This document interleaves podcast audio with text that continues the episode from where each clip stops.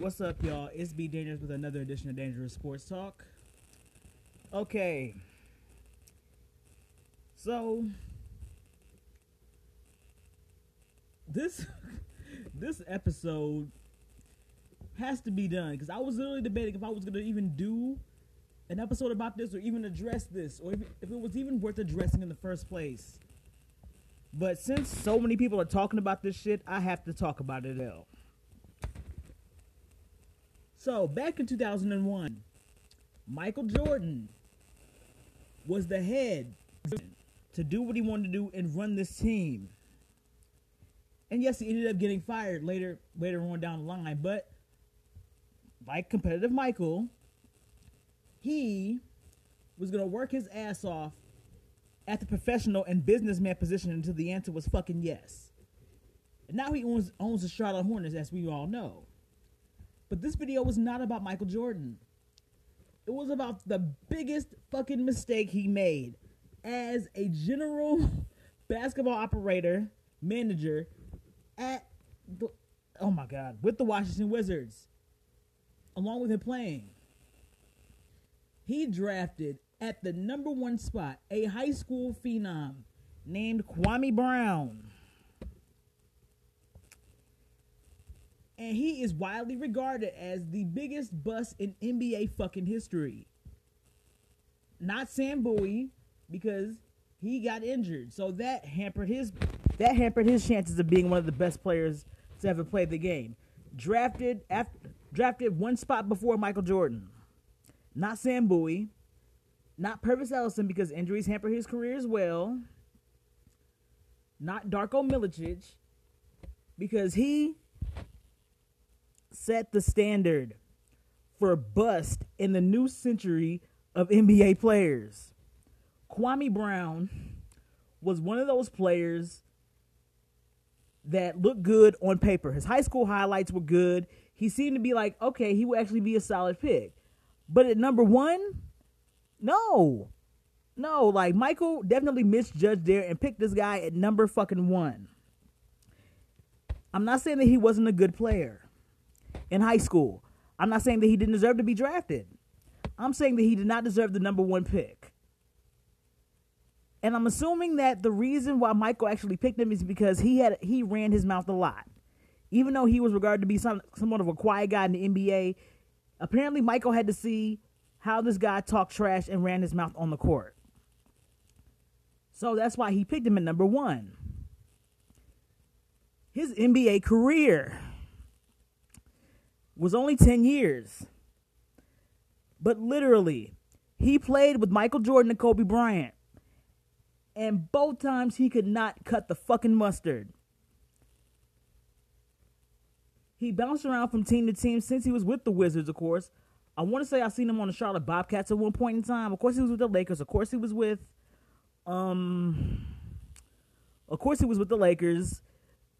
with the Wizards. He was with the Bobcats, but I don't remember any other team that he was on, but apparently his career spanned for 10 years. So, okay, I get that part.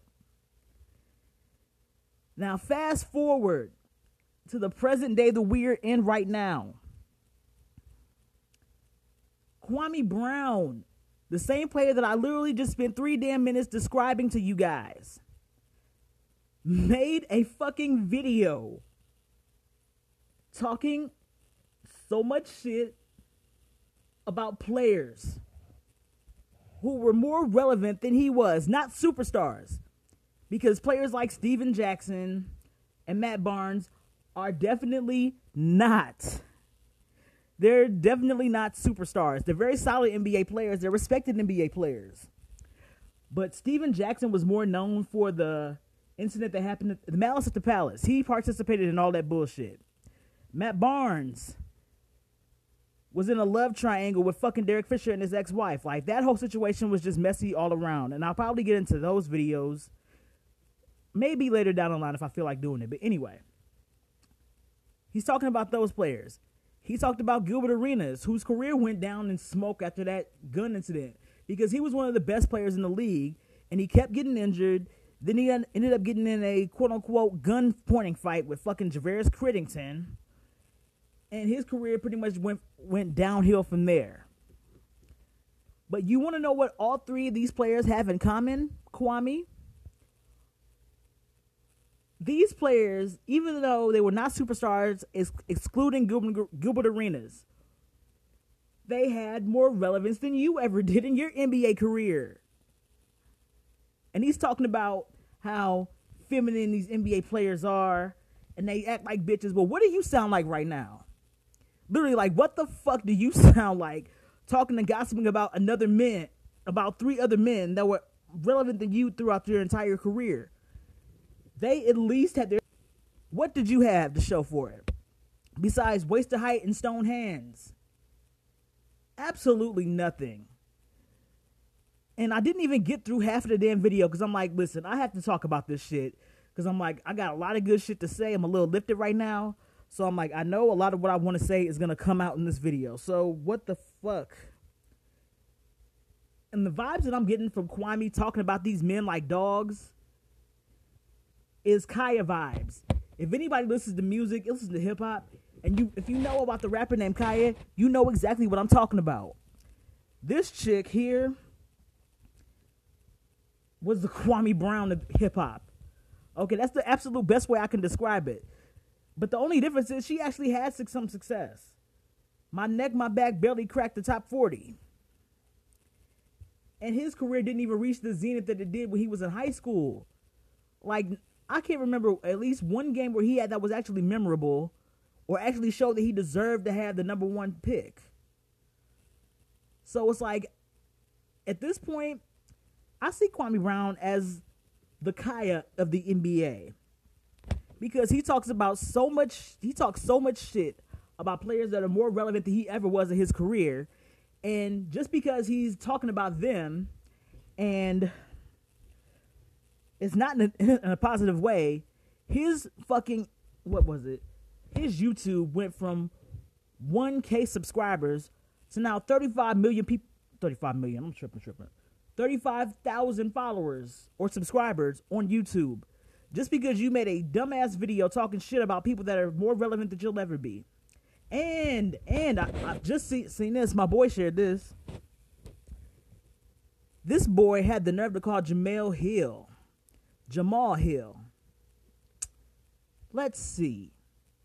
You have a respected black woman who is a sports anchor, and she was on the show called, oh my God, really, really, really? Fuck. She had a show on ESPN with Mike Smith. I can't remember the name right now, but damn it. It was good, and I actually enjoyed her commentary on a lot of different things.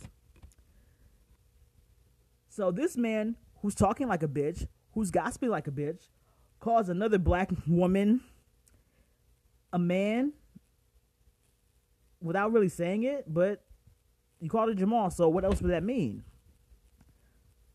Sir, ma'am, please. And where was all this mouth when you were on the Lakers? I guarantee you, if you had half the mouth that you did in that video to Kobe, he would have had your ass retiring in fucking tears. Like, literally, where was all this mouth you didn't have in the NBA? And I know Michael got in his ass more than a little bit because I'm like, he's like, okay, I drafted your ass in number 0. Like, if NBA Live could rate you in the negatives, a lot of his stats would have been in the negatives. So what the hell are you talking about? And he had the nerve to say they won't come to him with an invite on their podcast, All the Smoke. I can guarantee you, if they invite your ass to All the Smoke, you better give them all the smoke that you did in them videos you did.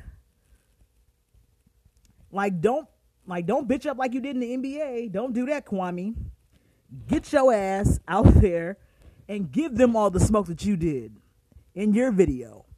If you get on the podcast, you better have every little bit of mouth that you did in the video that you put out and that everybody is sharing all over the damn place. Like you talk the most shit for somebody whose NBA career barely seen the damn light of day as a number 1 pick in the NBA. Ugh. Man. And your biggest career accomplishment was scoring a combined 82 points with Kobe Bryant. in 2006, January 22nd, 2006 to be exact. That's literally your biggest career accomplishment, but you have the nerve to come for other players who were more relevant than you or more respected than you ever will be?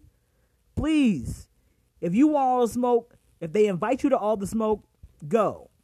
Give them the smoke that you did in your video. And people are telling me like, oh, let this man be great, blah, blah, blah. It's like, listen, you've seen the video like I've seen the video. I'm sure that you have the same thoughts that I have. And there are other people that are saying, like, you can only take so much. People have been talking about him for years and blah, blah, blah. He has a right to speak how he feels, and he does. He can speak how he feels. You can do your own podcast. People will listen to you that way.